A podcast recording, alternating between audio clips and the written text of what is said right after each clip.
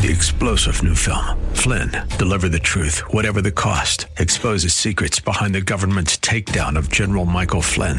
Flynn knew what the intel world had been up to. He ordered the first audit of the use of contractors. This set off alarm bells. He told the truth. He was the most dangerous person for Donald Trump to hire. They had to get rid of Flynn. Flynn, deliver the truth, whatever the cost. Available now. Watch it today. Go to salemnow.com. Salemnow.com. The world is a complicated place. You need someone to expose the political fakers, fixers, and takers, and to cut through the mindless chatter and misdirection to help you make sense of it all. That person is Dan Proft. And this is the Dan Proft Show. Welcome to another installment of the Dan Proft Show. Thank you for joining us again. Follow us at danproftshow.com. Social media at Dan Proft Show on Twitter, Facebook, also at Dan Proft on Twitter if you are so inclined for my musings and postings throughout the week. Uh, I want to start with um, updating the uh, Chuck Schumer story that we discussed yesterday at some length.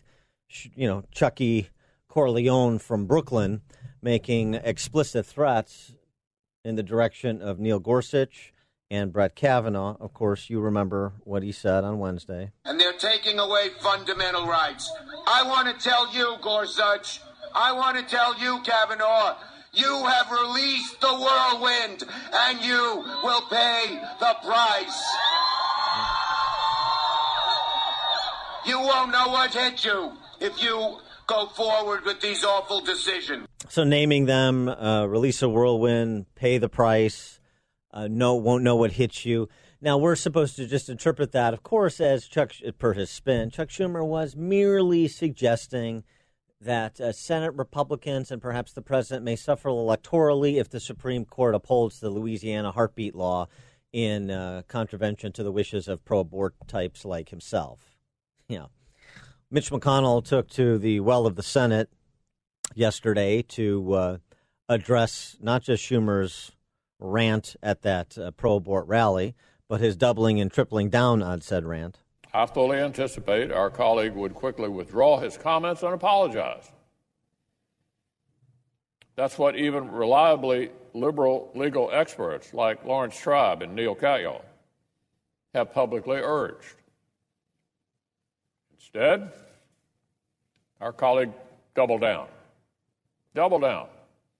He tried to gaslight the entire country and stated that he was actually threatening fellow senators, as though that would be much better. But that's a fiction. And then a few hours later, the Democratic leader tripled down. Instead of taking Chief Justice Roberts' sober and appropriate statement to heart, he lashed out yet again and tried to imply the Chief Justice was biased, biased for doing his job and defending the court. And uh, Chuck Schumer uh, offered this by way of apology. Now, I should not have used the words I used yesterday. They didn't come out the way I intended to. My point was that there would be political consequences, political consequences for President Trump and Senate Republicans if the Supreme Court, with the newly confirmed justices, stripped away a woman's right to choose. Of course, I didn't intend to, to, to suggest anything other than political and public opinion consequences for the Supreme Court, and it is a gross distortion to imply otherwise. I'm from Brooklyn. Sure. We speak in strong language. I shouldn't have used the words I did, but in no way was I making a threat. Chucky Corleone from Brooklyn. Now, I should not have used the words I used yesterday. They didn't come out the way I intended to. Yeah. Uh,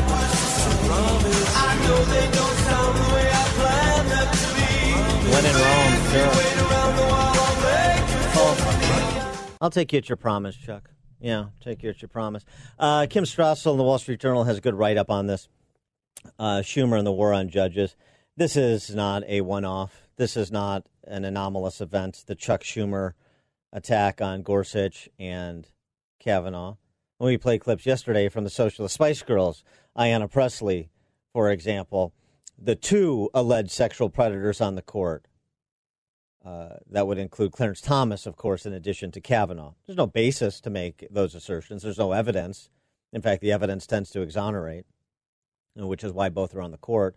But uh, that's not relevant because the Democrat approach to the court is this, in Kim Strassel's words three words, simple attack and intimidate.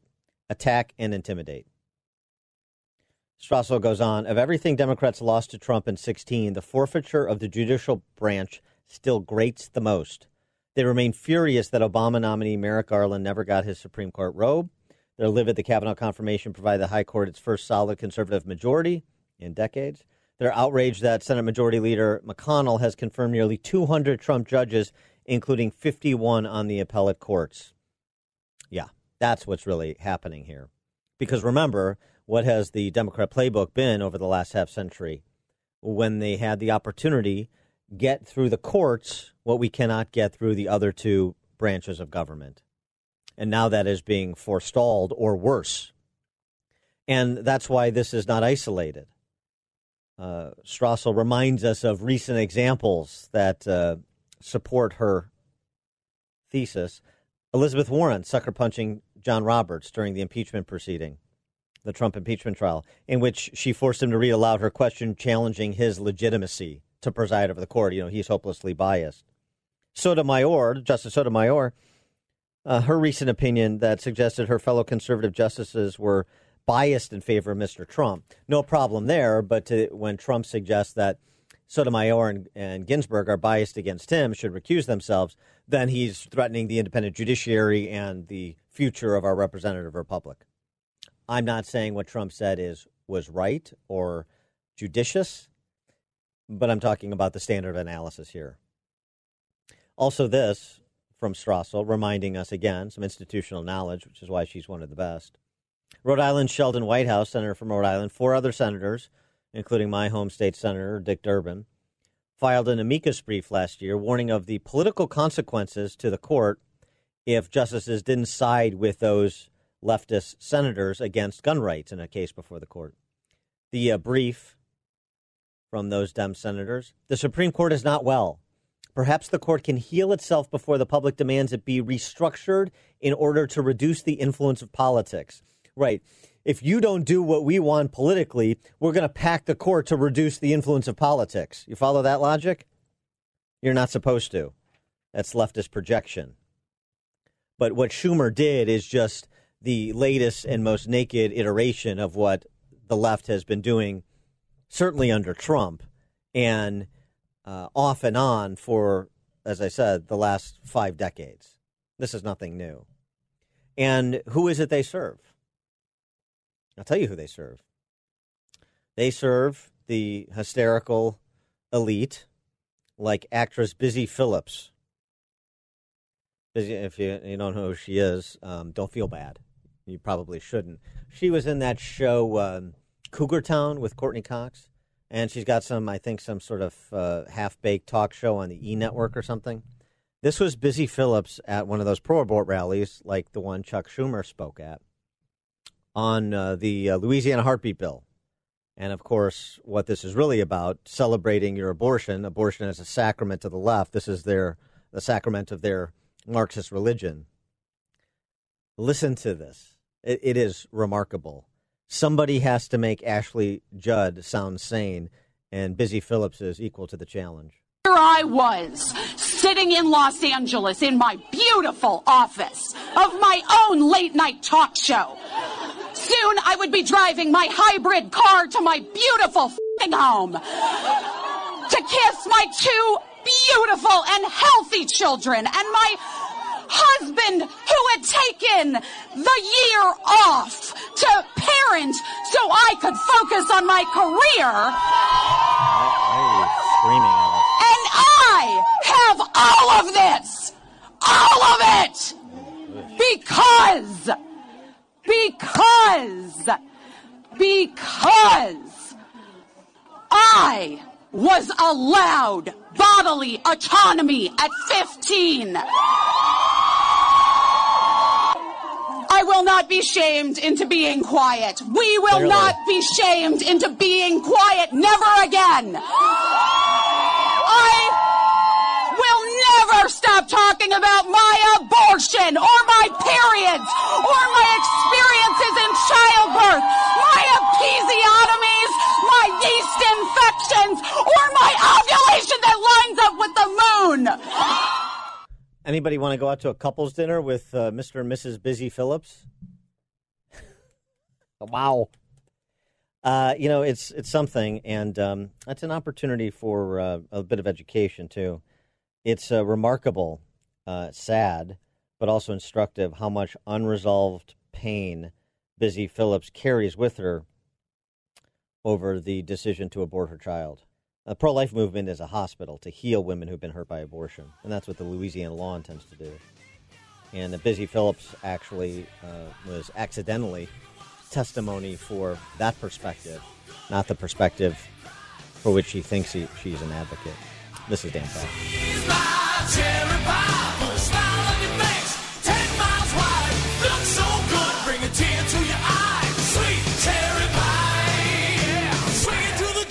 Grab a good seat and sharpen your pencils. Class is in session with Professor Dan Proft and the Dan Proft Show.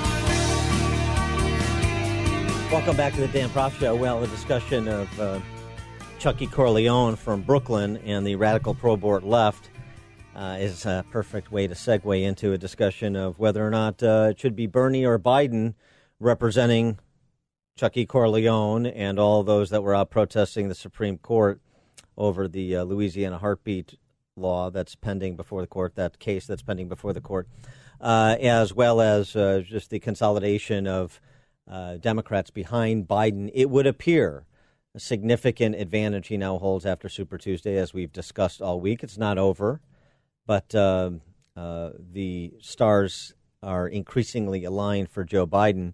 And so President Trump yesterday at a Fox News town hall hosted by our friend Bret Baier and Martha McCallum was asked, uh, who's your preference now that it's down to Bernie and Biden? So you want to face Joe Biden or Bernie Sanders? That's my question. I'll tell you, I was all set for Bernie because I thought it was going to happen. It, you know, we get ready for things, right? So mentally, I'm all set for Bernie. Communist, I had everything down. He's a communist. I was all set. And then we have this crazy thing that happened, right? On Tuesday, which he thought was Thursday. but he also said 150 million people were killed with guns, and he was running for the United States Senate. Support me, I'm running for the United States. There's something going on there. But I was all set. I was all set. And, you know, when I focus and we all focus, sometimes you do well and some people choke. I watched Mini Mike choke. When Mini Mike was hit by a very mean woman, he said, Get me off this stage, just get me off and and that wasn't a pretty sight to be. But but I was all set to take on Bernie. I was ready, and then all of a sudden they say, "Guess what?" I went to the first lady, who people love. They, I go into the first lady, and I said. I said, he just won Texas. He just won, you know, et cetera, et cetera. And by the way, so close. It was a whole different thing because of her. So now I'm ready for Bernie, and now all of a sudden I have a whole different, you know, it's a whole different deal. Two very different people. And so that's a roundabout way, uh, in addition to working up some of his new material that he's trying out at uh, the Funny Bone in Manhattan, I presume, uh, a roundabout way of saying it's going to be Biden, and that's who I'm preparing for. So my preference notwithstanding, I'm preparing for Biden. For more on this, we're pleased to be joined by Tim Carney, senior political columnist for the Washington Examiner and author of Alienated America Why Some Places Thrive While Others Collapse. Tim, thanks for being with us. Thank you for having me. So, uh, you uh, write in the Examiner that, um, one, I mean, sort of implied that uh, the combination of Bloomberg and Warren going away doesn't really change the trajectory of the race that much. And uh, also, Warren's uh, resistance to endorse anybody may say something about where Warren supporters actually are in this race in terms of second choices. You know, you, it's easy to think that Warren is the other candidate of the left. That some people who, you know, they're they were Warren or Bernie, and I met a ton of those Warren or Bernie people who were sort of really into policy. They wanted Medicare for all. They're on the left, but that wasn't a majority of Warren supporters. And uh, in the in the piece at the Examiner, I go through some of the polling, I go through some of the survey data, and show that the best description of a Warren uh, supporter may be a college-educated white baby boom woman who really wanted a woman elected. Well, Yeah. uh, Bernie's no more of that than Biden is, and among these elites, there's not a huge hankering for the sort of socialism, and more importantly, for the sort of radical political uh, revolution that Sanders is calling for. So it's pretty easy to get a, a distorted perspective of the Democratic Party from looking at their politicians. But the average Democratic voter, a majority of them, are going to go for Joe Biden because he's kind of a continuation of Obama, which they think went fine, rather than an overturning of the social order, which is the way you would think it is if you listen to Bernie or Alexandria Ocasio Cortez. Well, it's funny you say that about uh, Warren too, because uh, McArdle said something. Uh, Megan McArdle, I should say. Don't everybody assume that everybody knows which McArdle I'm talking about.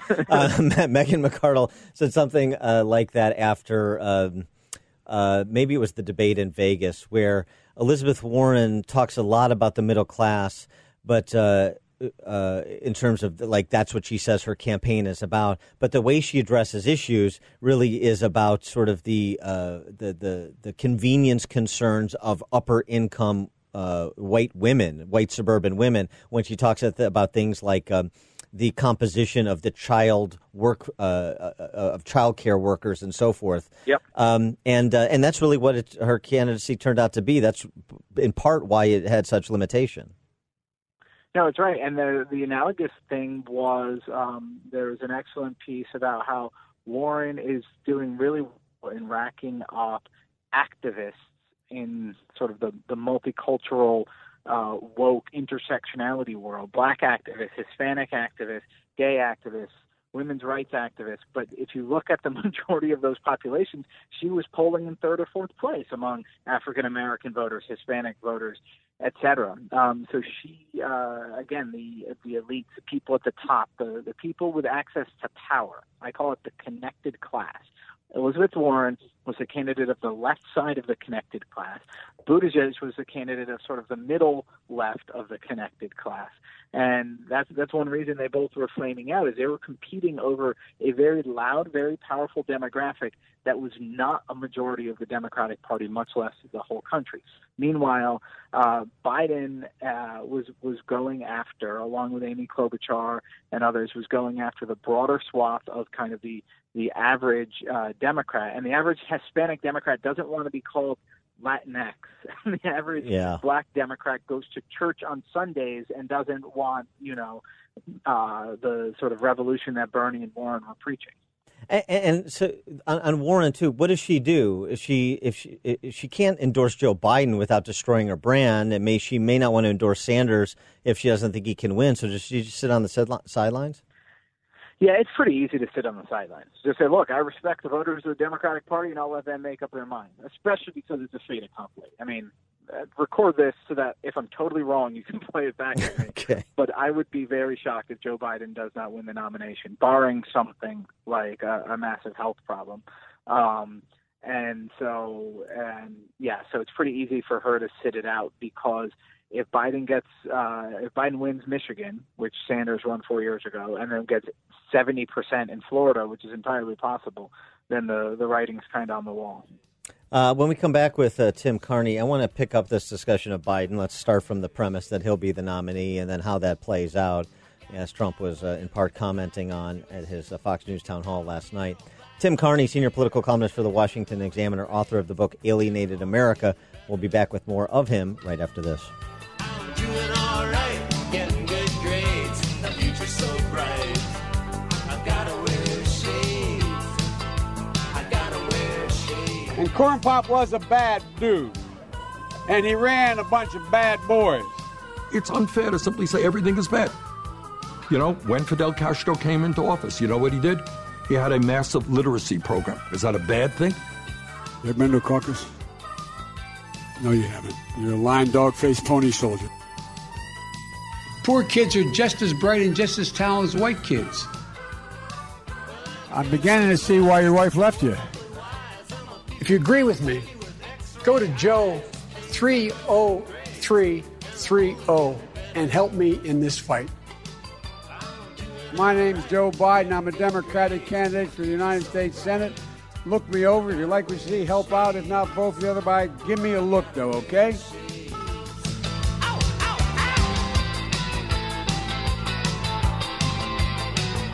You're listening to The Dan Proft Show on the Salem Radio Network.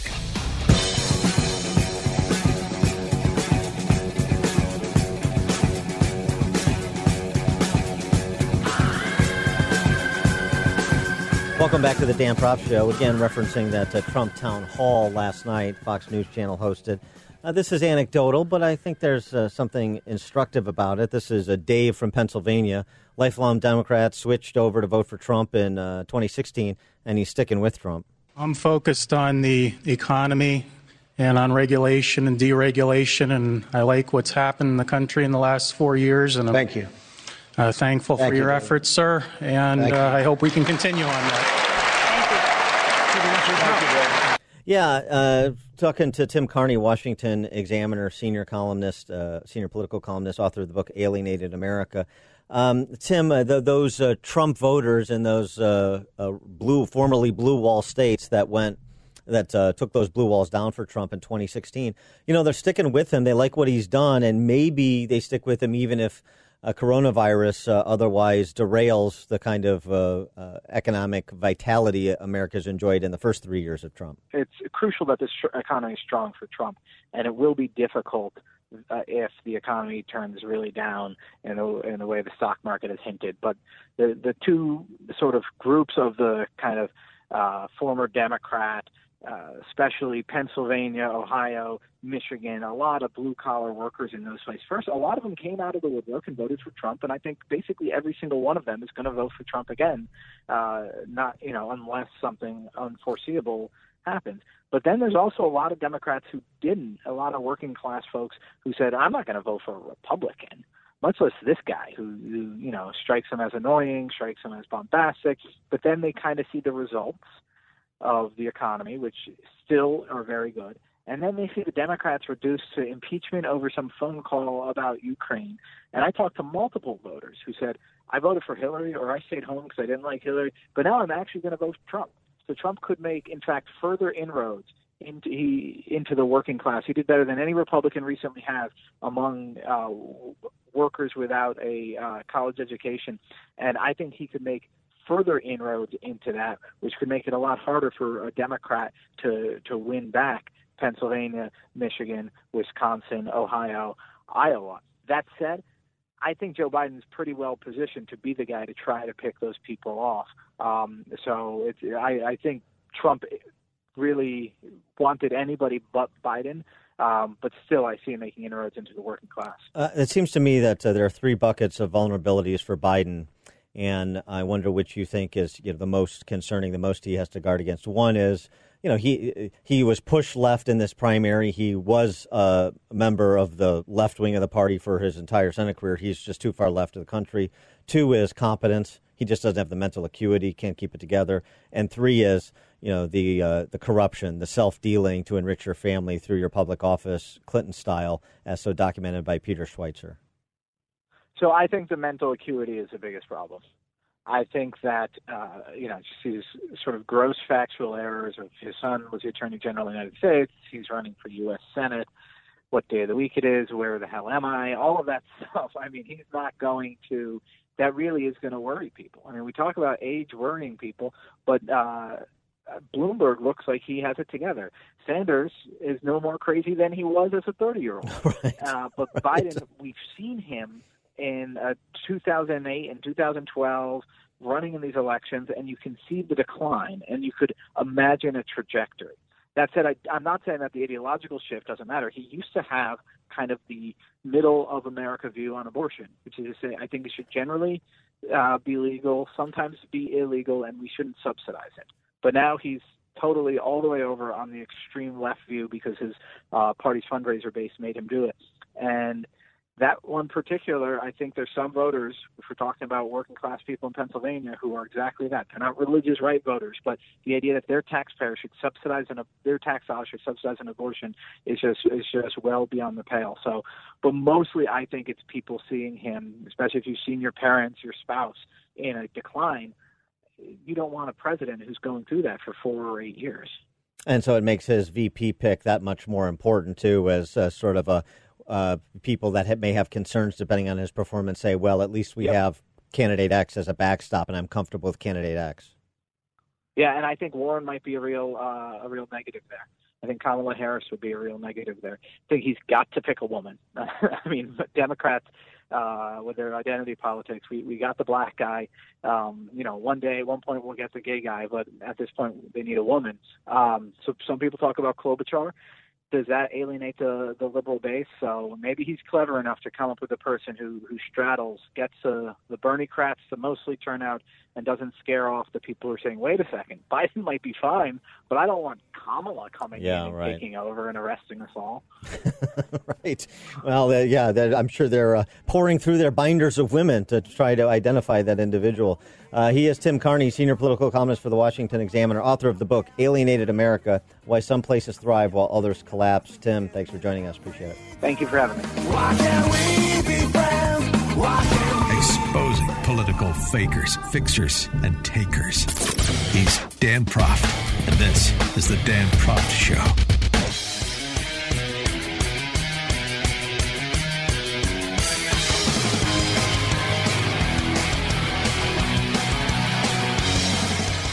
Welcome back to the Dan Proft Show. Our friend Rick Santelli, the Godfather, uh, is shocking. I never thought I'd say this. After the Dow sell-off yesterday uh, caused uh, the average to drop 900 points, uh, Santelli said, I, obviously sort of tongue-in-cheek, it's not being received that way in certain quarters, but tongue-in-cheek, it'd be, just be better if everybody in the world got the coronavirus, we could be over with it, and the uncertainty could be done. Uh, for more on the topic, including against the backdrop of the February jobs report 273,000 jobs created in February. That's a pretty strong number. Scott Shellady, Scott the Cow Guy Shellady joins us. Uh, uh, that was a cow that has not been saved yet by Joaquin Phoenix, so it was a little testy. Uh, Scott, uh, good jobs number uh, and a roller coaster on the market.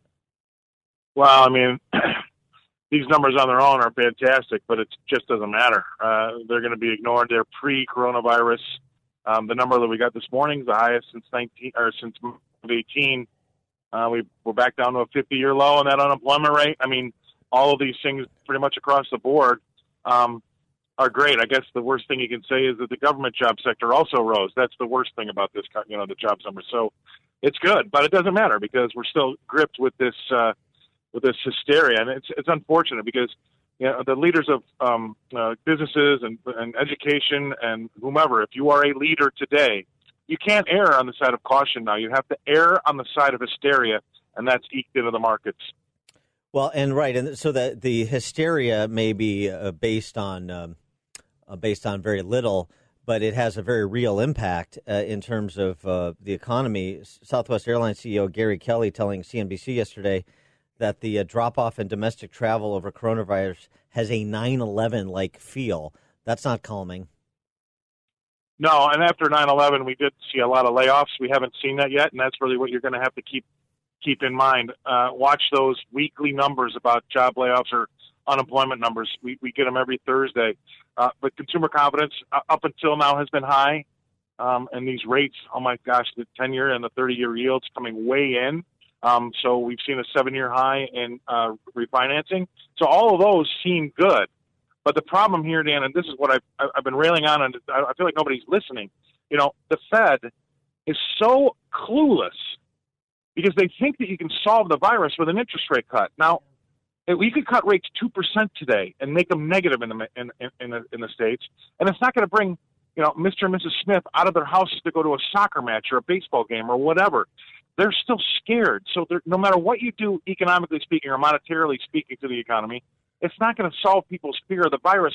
And the Fed just doesn't get it. So we're wasting our bullets now when they're not going to have any impact. There are so many instances of uh, misreporting uh, by the media about coronavirus. Uh, it's creating economic scares in addition to public health scares. So, for example, the uh, Home and Garden Show that was supposed to be held at McCormick Place in Chicago that was canceled was canceled less about less over fear of uh, spreading coronavirus and more because a number of uh, Chinese interests eh, Chinese interests could get out of China to make it to the show, and they have a substantial impact on the success of the show. So that's actually why it was canceled. So it's sort of indirectly related to coronavirus.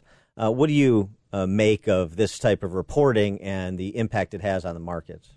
Well, but if you but telling the truth doesn't sell ad space, unfortunately, and that's the problem. So every you know every morning you get up and here all we hear about is the, the, the coronavirus and the new statistics, and it's like they're uh, they're giving me a new statistics on how many people had the got the flu today, right?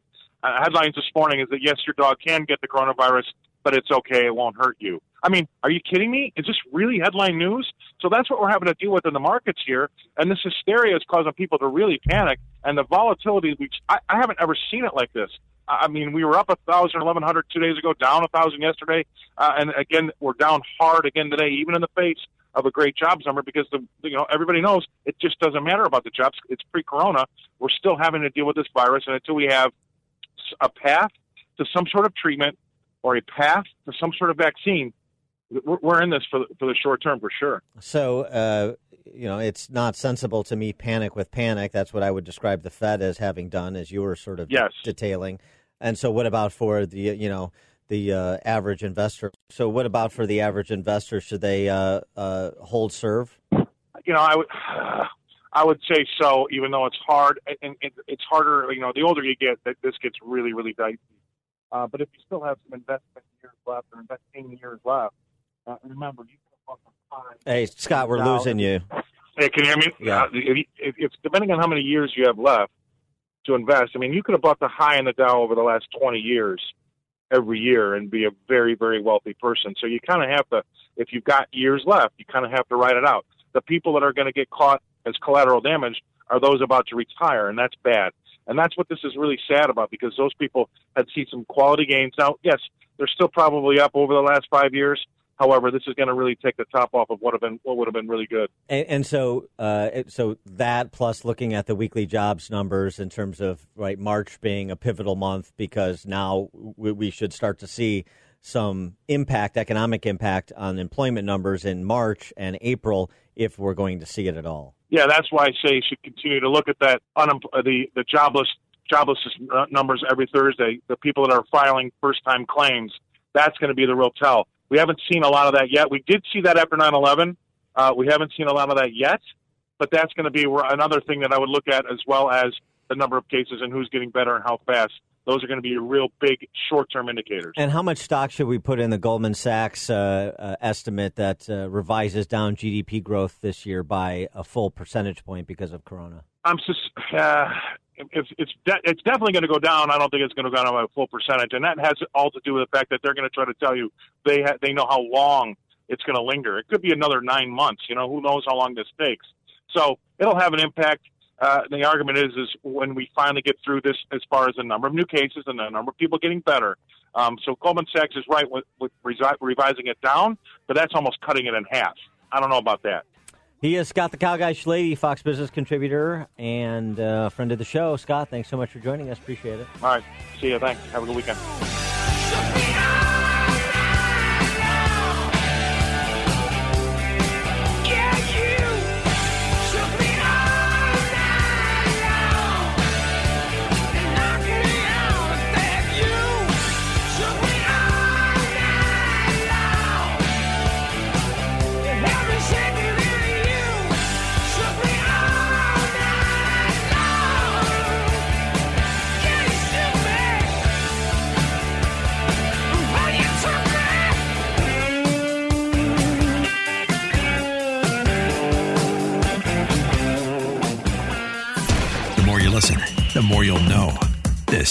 The Dan Proft Show.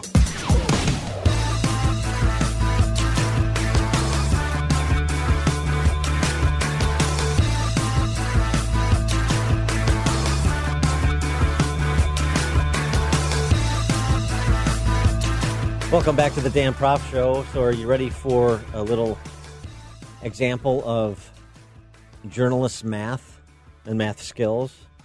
this exchange between MSNBC fabulist and uh, superhero in his own mind, Brian Williams, and uh, an esteemed member of the New York Times editorial board, a woman named Mara Gay, talking about Bloomberg's spend on his ill-fated presidential campaign. Um, somebody tweeted recently that um, actually, with the money he spent, he could have given every American a million dollars. I've got it. Let's put it up Yeah. on the screen. It when I read it uh, tonight on social media, it kind of all became clear. Bloomberg spent 500 million on ads. U.S. population 327 million. Uh, don't tell us if you're ahead of us on the math. He could have given each American one million dollars and have had lunch money left over. It's an incredible way of putting it. It's an incredible way of putting it. It's true. It's disturbing. It does. It does suggest, you know, what we're talking about here, which is there, there's too much money in politics. What it does suggest is there's too many dum dums in journalism. Uh, 330 million people rounding times a million equals 500 million. No, a little back of the envelope math that uh, a grade schooler could do would tell you that's about a dollar and 51 cents per American, actually, if he had distributed the half a billion dollars to Americans rather than financing his campaign. That's what it tells you, Mara Gay, esteemed editorial board member of the Gray Lady. Are you kidding me with these two? It, it, it- it's, it's almost like the uh, formulation of the Trump 2016 campaign. I know these people, they're even worse than you think. They're even worse than we used to think. Now we know. In point of fact, uh, it would require something like uh, 3.3 to the 14th power, $330 trillion to give every one of 330 million Americans a million dollars. Lady and gentlemen. Uh, I see the rest of my time to Jim Gaffigan. I watch a lot of cable news because I enjoy being depressed. That's the only reason to watch. After five minutes, they just repeat the same stories. Remember that horrible thing? Wait till we show you 20 more times. You won't be able to sleep. I think it's interesting how all the cable newscasters are very attractive. They're very attractive and they're dressed up. I don't know why. You know, you're talking about a hurricane. What's with the evening gown? But we all kind of watch like, thanks for showing some leg. Cable. It's to distract you from their math skills. This is the Dan Proft Show. Woohoo! I'm a college man. I won't need my high school diploma anymore. I am so smart. I am so smart. I am smart. I am smart.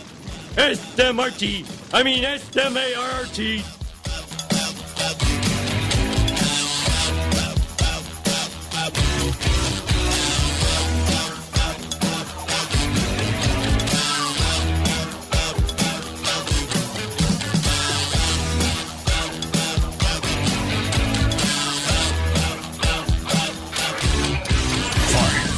fake news, he's always got the real story. This is the Dan Proft Show. You are fake news. The world is a complicated place. You need someone to expose the political fakers, fixers, and takers, and to cut through the mindless chatter and misdirection to help you make sense of it all. That person is Dan Proft. And this is the Dan Proft Show. Welcome to the Dan Proft Show. Thank you for joining us again. Come, uh, come and follow us on social media at Dan Proft on Facebook and uh, at Dan Proft Show, I should say, on Facebook and Twitter, as well as at Dan Proft on Twitter, if you like. Uh, we're pleased to be joined now by Tiffany Fitzhenry. We talked about uh, this story that uh, she unearthed and posted to her blog, tiffanyfitzhenry.com, about the sexual abuse of children in Hollywood well beyond uh, the Harvey Weinstein and some of the other high profile cases of boorish uh, to criminal sexual conduct uh, by big shots in Hollywood. I'm talking about kids here, kids being groomed, including including at Disney. Tiffany Fitzhenry is the author of the number of uh, Amazon uh, number one best-selling trilogy, The Oldest Soul, founder of Hierarchy Publishing, a promising screenwriter, and I guess she still is, but a, bit, a little bit less promising in Hollywood after she decided to start speaking out and using her writing skills to detail these cases of alleged sexual abuse in Hollywood, most notably the Ricky Garcia case, which we want to talk to her about. Tiffany Fitzhenry, thanks so much for joining us. Appreciate it. Um, l- let's start with the Ricky Garcia case, and you know your best position to uh, summarize this case and the implications. Uh, so, uh, this case that you came upon and and where it stands now, Ricky Garcia. This is such a tragic and so tragically common thing that goes on in Hollywood. You know, we've had this problem for such a long time, and people don't speak out about this issue. And there's a reason, you know, this is like the issue that no one really will let you talk about, or that the powers that be are, I guess, the most afraid of. But Ricky's story was very typical in a lot of ways and so tragic because he was a really talented and is, still is, a really talented young man and he came into Hollywood at 12. And from the get go, he was surrounded by people who were child abusers. And then he was essentially groomed and passed around. And right now, there is a lawsuit that is ongoing, just like with Jordan Pruitt, another star who was part of the Disney machine, who has actually also filed a lawsuit. These are new developments that we're seeing, these people who have been abused within this system starting to actually go after these behemoths in a way that is, I think, a game changer for victims, particularly, and there's so many of them. But Ricky's doing well. Like all victims, it's very, very, very hard to watch your perpetrators, watch there not be justice yet. But the process is long, so he's involved in a civil lawsuit at the moment. And his mom came to me uh, and really just wanted to tell her story, and I was honored and really humbled to help her tell her story. Ricky Garcia. Ricky's how, how old now? He just turned 21. Right. So this, this is year. so we're go, we're we're clawing back a decade, and you you provide all this detail in your write up here. But but he cut he and his mom uh, come to Hollywood. They get an agent. Um, you know, it, it it it was very reminiscent, frankly, of the Neverland documentary to some extent. You know, you're wowed by Hollywood and these opportunities, these doors that are opening for Ricky. And it seemed to me there was a little bit of suspension of disbelief about uh, a twelve your twelve year old son being shepherded around by um, young men you don't know that are Hollywood agents and being taken to parties or invited to parties, not being chaperoned, parents not welcome. Uh, there's alcohol, there's drugs, there's sex, and things just spiral. And I wonder if you can give us a, a bit of insight into how quickly that can progress, as it did apparently in Ricky's case, because that was a little bit different than anything we saw on screen, like in the Michael Jackson case. This is the biosphere of the closed control power system of Hollywood. It's it operates a lot like any um, abuser operates. They isolate, right? There's all these tactics that bring um, that give abusers more power over victims, and it you know it's so indicative of the fact that you know Hollywood is not one big open door, right? Hollywood is a closed power system. There's a reason that Harvey Weinstein operated for 30 years as Harvey Weinstein, and everyone knew who and what he was. There's a reason that he had arguably some of you know the most power in the business, and you know had every Oscar winner and coronated every it girl. Um, there's a game that you play, and so even children and their parents are made aware that listen, you can't be a stage mom. You know, you've got to let the manager and the agent handle your child. Let them handle your business. No, and they need to go to this party because this executive is going to be there and they've got a project and I want them to meet Ricky and it it's it's a grooming process of the child and the parent. And because there's this sense of scarcity where it's you're trying to fight for every part, you're trying to fight just to be there. Um, everybody is kind of just suspend their better judgment. Do you know what I mean? So a lot of parents obviously leave Hollywood and they go, "This is not for us." You know what I mean? But um, and that's always everybody's option, right? So you have to take that into account, right? But you've got talented kids who should have every right and reason to take part in mainstream storytelling. But this is what you have to put up with. This is the system that currently exists. But people like me are building a tremendous amount right now outside this system, and God is building an army, frankly. And um, this this is going to be a safe place for people and children and everyone to work. So it's it's going to be lights out in a in a year in a year from now. So it's not going to matter. But this is we're going to have to dissect this anyway. But this is how Hollywood functions. There was an interview that Laurence Fishburne gave to Terry Gross over at NPR several years back, and he talked about being a child star, child actor, uh, maybe not star, but certainly child actor, and uh, how his dad would be on set with a uh, a baseball bat every day that he filmed. And Terry Gross asked, why was he abusing you? And Lawrence Fisher was like, what? No, he wasn't abusing me. He was keeping adults away from abusing me. And uh, it's just sort of a remarkable statement for uh, somebody who's obviously now a, a big Hollywood star. And Terry Gross, you know, completely blind to the possibility that uh, there are predators in Hollywood like that that prey on these young stars. But but with all of the cases that have now been unearthed, and as you're suggesting, there's many more to come. It, it's really a culture that seems to need to be, um, uh, well, um, I, fumigated at minimum. Well, there's a reckoning coming. So if you thought Me Too was interesting, and it made people very blown away to know that, you know, you've got people like Les Moonves, you know, people running CBS. You've got Matt Lauer. There's nobody more powerful in, you know, daytime television.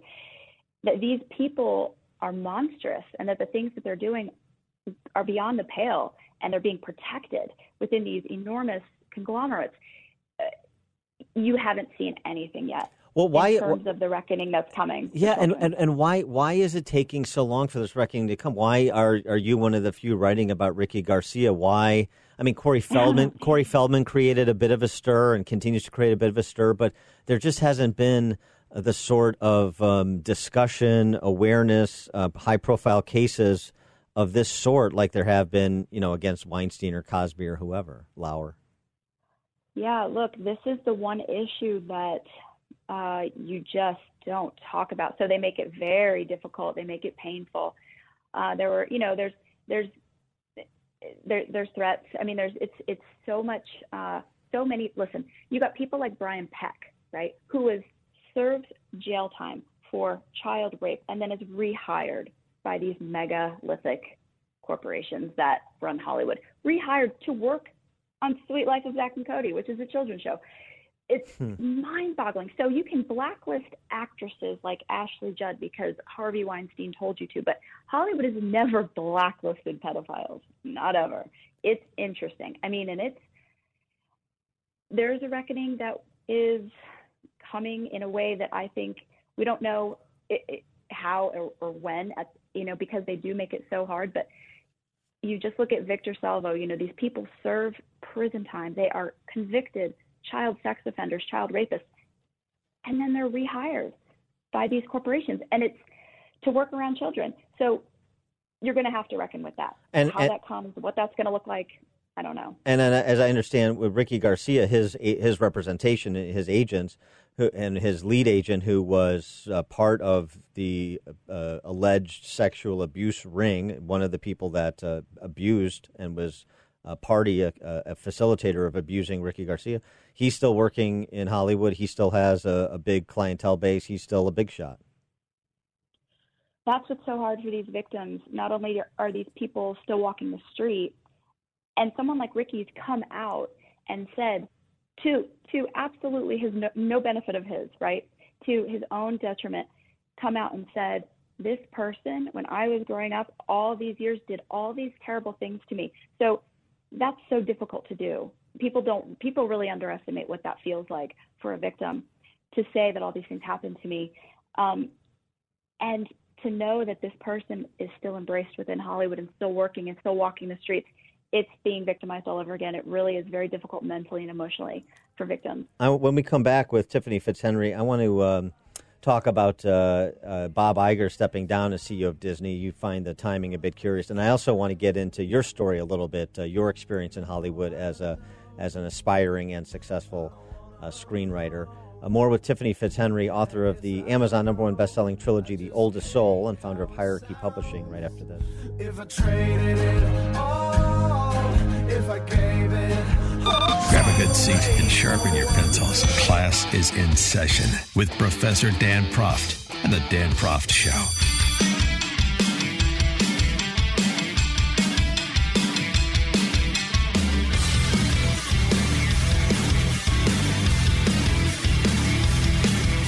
Welcome back to the Dan Proft Show. We're speaking with Tiffany Fitzhenry. She's the author of the Amazon number one best-selling trilogy, The Oldest Soul, and founder of Hierarchy Publishing. And we're talking about a culture of pedophilia. There's no other way to describe it in Hollywood, and uh, some high, some cases that she has spotlighted, including the Ricky Garcia case that we had been talking about in detail. Ricky Garcia starts out with Disney, uh, gets his big break with Disney, I should say, part of a boy band and acting and all these things. You uh, tweeted out after Harvey Weinstein was convicted of sex crimes in New York that uh, Bob Iger suddenly steps down as CEO of Disney. Disney owned Weinstein's company for decades, so this is curious, obviously. And um, uh, I just wanted you to develop that connection between Weinstein and Iger and Weinstein and Disney a little bit more. Well, you just have to ask some questions. I mean, there were decades of countless suits that he settled, right? So there's a whole paper trail beyond the fact that there was an absolute open secret about Harvey Weinstein and abuse, you know, the abuser and the serial sexual abuser and rapist, you know, that he was. I don't know how Disney has any sort of plausible deniability. I mean, I don't know how you could really not know if you've got these giant chunks of money going out all the time in these payoffs and these settlements and all of this stuff. And so Harvey Weinstein is a very big fish to fall. The fact that he has gone to Rikers Island as of today and that he, you know, has been convicted of these crimes. And don't forget, there's another case in LA that is even yes, worse. right. You just look at Bob Iger stepping down the very next day from the company that owned the Weinstein Company during all of these crimes and all of this time. I don't know why the news wouldn't connect those dots or ask those Ask questions, the but of course they don't. Right, it is curious. So perhaps the answer is we don't know, but perhaps the answer is Mhm. he wants to get clear of uh, Disney before shoes start dropping that you're suggesting might start dropping. And I mean, Disney, you know, Weinstein is one thing. I mean, Disney is one of those iconic brands in America. I mean, this is the company that gives us the Frozen movies. This is all, you know, uh, apple pie and American flags and goodness and wonderful programming for kids that everybody loves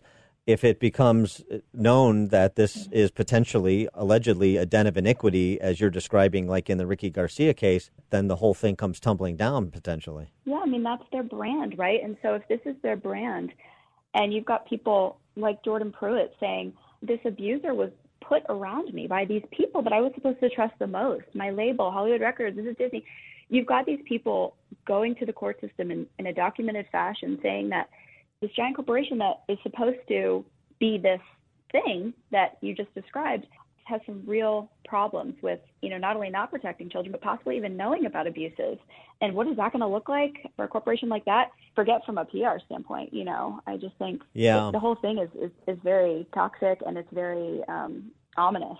This other dynamic that you picked up upon with uh, Cindy McCain's uh, uh, pronouncements about uh, Jeffrey Epstein back at the end of January is this sort of innocent bystander uh, crisis calm work that uh, people in the know do. Cindy McCain talking about Jeffrey Epstein. He was hiding in plain sight. We all knew about him. We all knew what he was doing, but but we had no one that was no legal aspect that would go after him. They were afraid of him for whatever reason. They were afraid of him. I mean, this is somebody who was married to one of the most powerful senators in the United States during his time, and and we're all saying, oh, everybody knew, everybody knew about the Lolita Express, everybody knew about Harvey Weinstein, but nobody could do anything about it. Well, in point of fact, don't you have people in power, whether they have the power of law enforcement or not, that are complicit with what's going on? if these are the people in the highest offices in the land and they knew and they couldn't do anything about it, it's because they were the wrong people that were in office. Who, if not them? Who, if not our highest elected officials? They can't make anything happen to protect children. I'm sorry. We obviously had the wrong people there. You know, so someone like John McCain and someone, you know, Cindy McCain's comments were very revealing and not in the way that she wanted them to be. Yeah. And I think that people need to take a good hard look and really sit with what she said because what it means is that the wrong people are in power. Her husband was the wrong person to be in power. If you knew children were being abused, if you knew about the Lolita Express, you've got a lot of blood on your hands, and you've got a lot of people do in, in the hollows of power of this country over the last decade. I, I wanted to get uh, your backstory too on this. Uh, um, what brought you to um, this uh, Mhm. crusade that you're on as somebody who could have played the game in Hollywood, was doing actually quite well, as I understand it, as a as a, a budding screenwriter, and then uh, uh, took this tangent. Uh, If you just give us your backstory. Yeah, I'm a person of great faith, um, and God informs my entire life. And quite simply, God told me as I had a show. So basically, what I do is I, I write pilots and create shows, and so have had incredible opportunities through things that I've created that brought me into the very inner sanctum of Hollywood. You know, taking network meetings with the top people at NBC, ABC, who wanted to put my shows on the air, and um, having big stars attached to produce and star in your show and all this great stuff. And all along, so this was, you know, over the last, I would say since 2012, you know, was the time I fir- wrote my first pilot that got me, you know, my career just launched within this closed power system of Hollywood, right? So I got a really incredible glimpse into a world that very, very few people ever do. And God built me in such a way to, I, I wasn't going to sell my soul for these things. And that was immediately put in front of me in the form of, you know, having these great reps, having these powerful people around me, you know, asking for nudes, asking me to do all these things. And I was just like, what is, I mean, I'm married, I have kids, you know, I'm just a, I'm a regular mom. I'm like, you know, very, I didn't grow up in Hollywood. I did work in Hollywood in my early 20s, um, you know, after film school, things like that. But I just was so amazed and so just sort of, uh, you know, not just obviously put off, but also in denial, like, gosh, maybe it's just my reps, or maybe it's just these people or these producers that, you know, I keep putting get put in the room with that are all, you know, these degenerates. But you keep going and you keep writing, and basically there came a time right after the Harvey Weinstein story broke that I just knew I had I had a project sitting on the desk of the head of drama development at Fox and sitting on the desk of a partner at CAA and I was like I need to make a periscope video and because I need to explain to America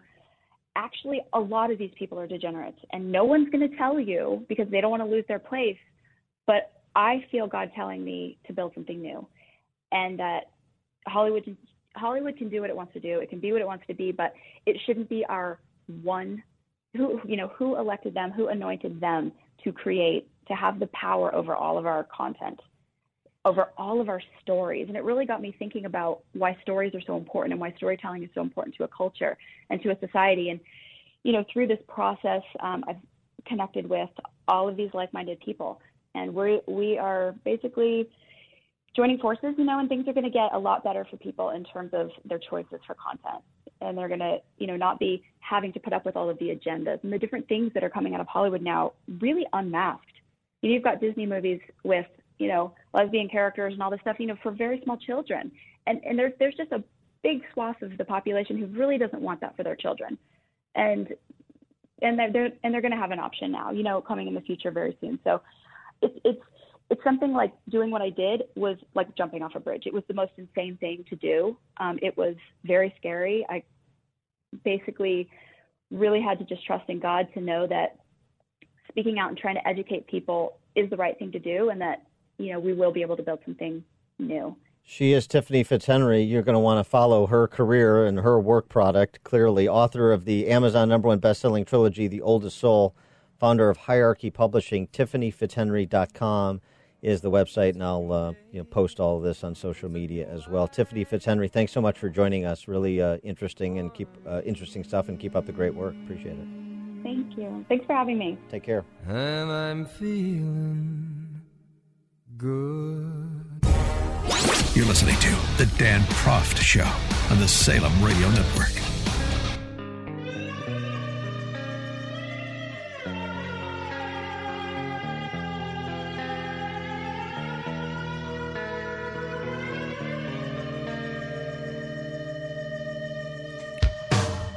Welcome back to the Dan Proft Show. Uh, Nicholas Kristof writing in the New York Times about uh, Joe Biden, agent of change. Talk about talk about uh, working on the uh, rebranding of Joe Biden with uh, great alacrity.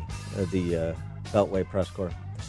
Nicholas Kristof writing Biden is plotting and uncharismatic, but he has a solid working class credentials, and he's also one of the most decent people in politics. His empathy is hard won from the pain of the loss of two children. Samantha Power, the former ambassador to the UN, says Biden would give his private cell phone number to stranger who had su- strangers who had suffered great personal loss, saying, "If you feel low and have no place to turn, call me." That's one perspective.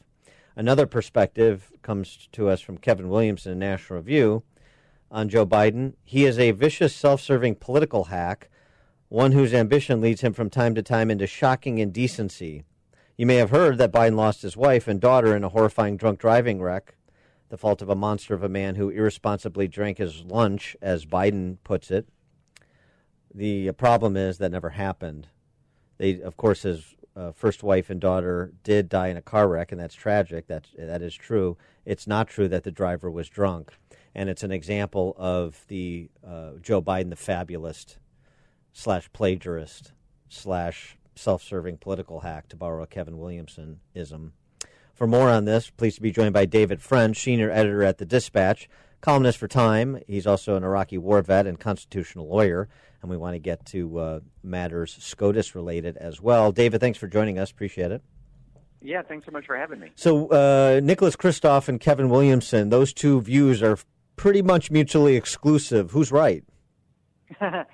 well, I mean, they're both right because they're making a factual assertion that's true about each about the man. So it is true that he has been remarkably compassionate towards other people who've suffered loss, and he has been reached out to people personally. There's stories about that that are true.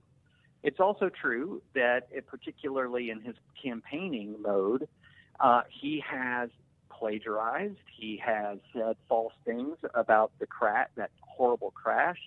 Uh, can't forget the "put y'all back in chains" Mhm. claim that Mhm. that he made in 2012 about Mitt Romney.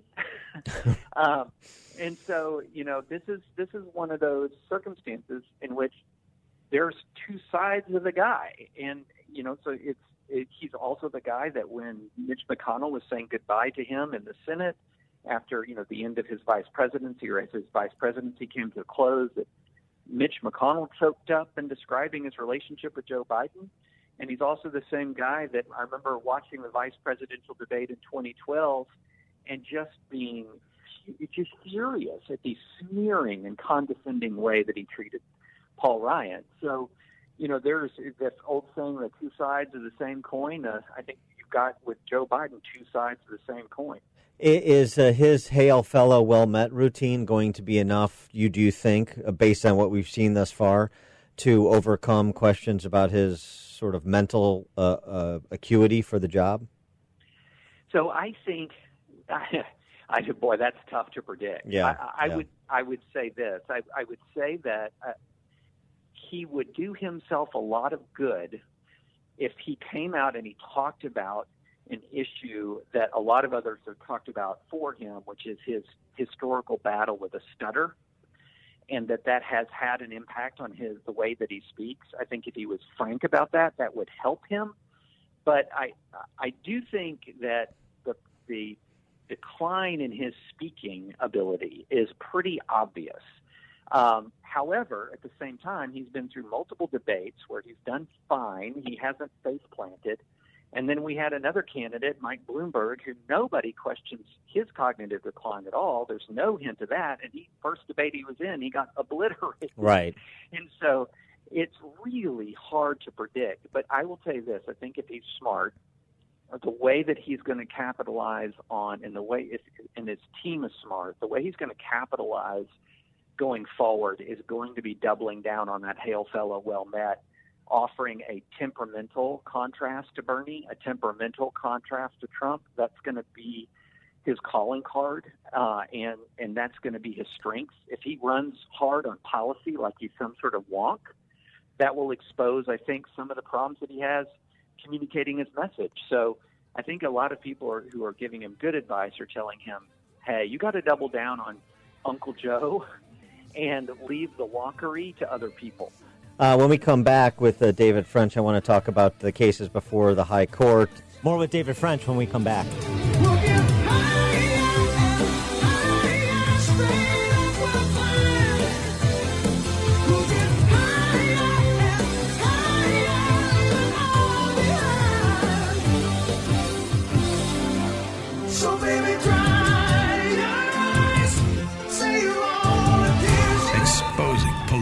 Fakers, fixers, and takers. He's Dan Proft, and this is the Dan Proft Show.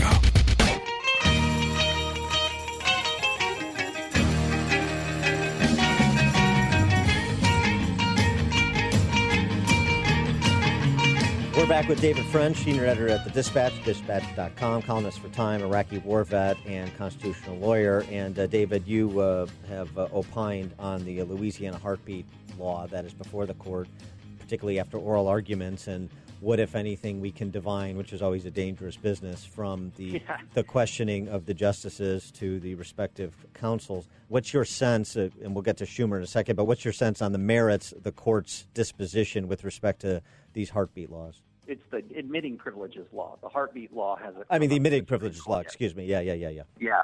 Um, so if you're pro-life, I'm pro-life. I read the oral argument and my heart sank.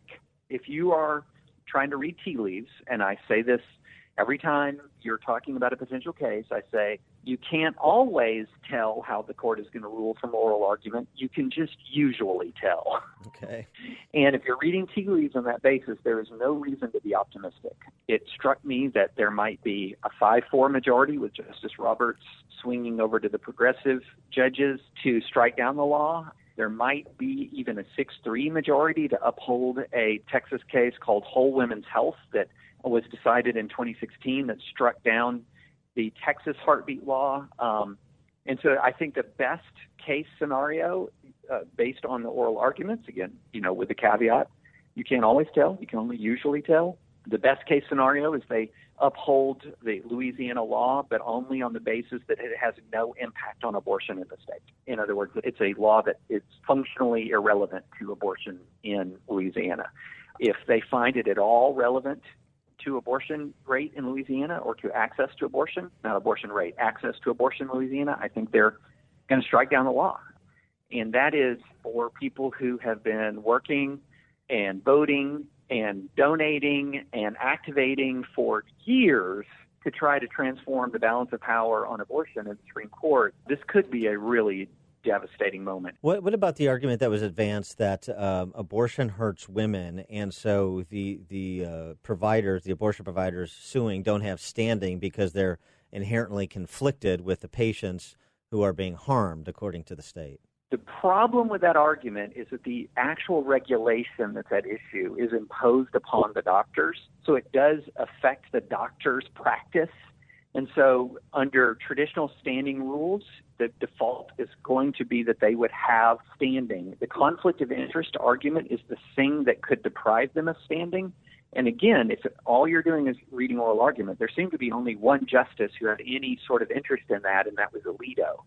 Um, Kavanaugh and Gorsuch and Thomas were totally quiet. Kavanaugh and Roberts questioned the advocates, the attorneys, but they did not bring up the standing argument. I do think that conflict of interest argument is very interesting.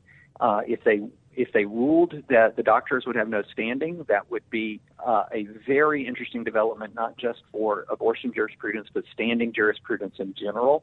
Again, based on you can't always tell, but you can usually tell. I don't see the standing argument prevailing. What you're describing and what you're intuiting uh, turns out to be true. Then is this effectively just punting the matter again, and and uh, we wait for another term or two?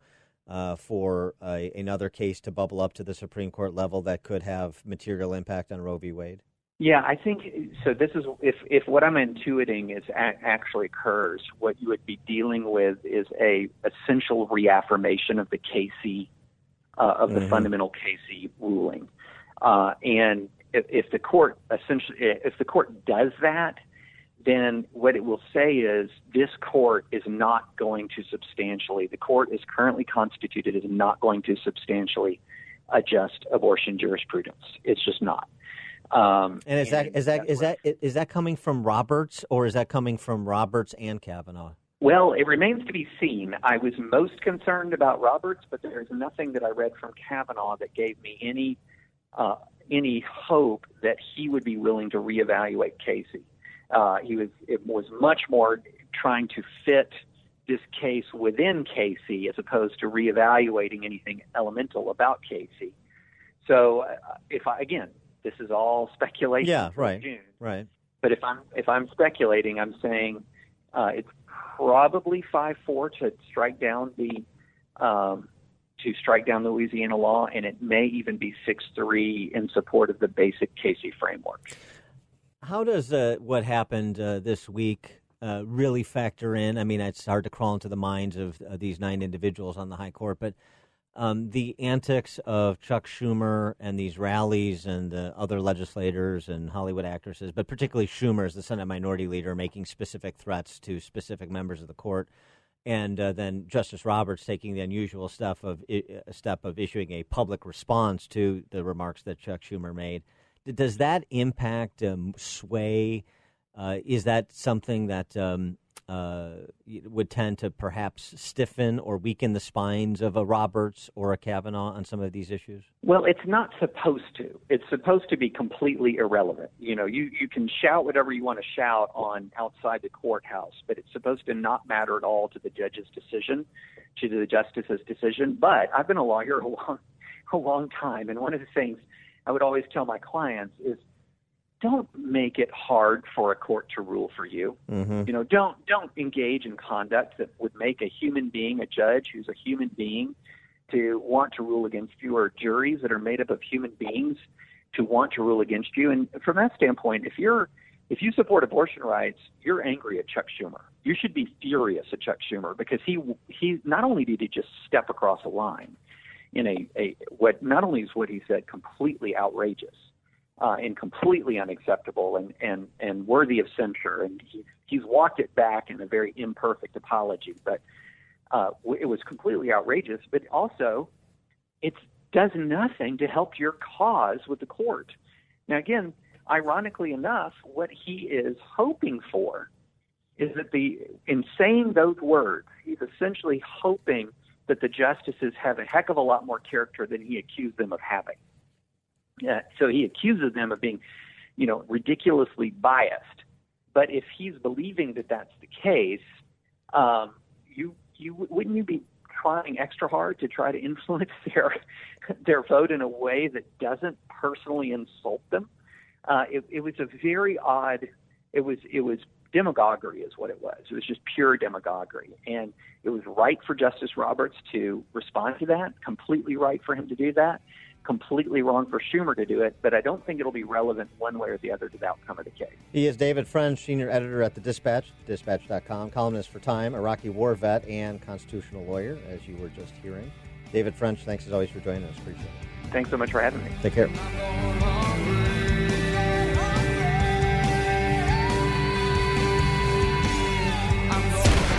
Listen, the more you'll know.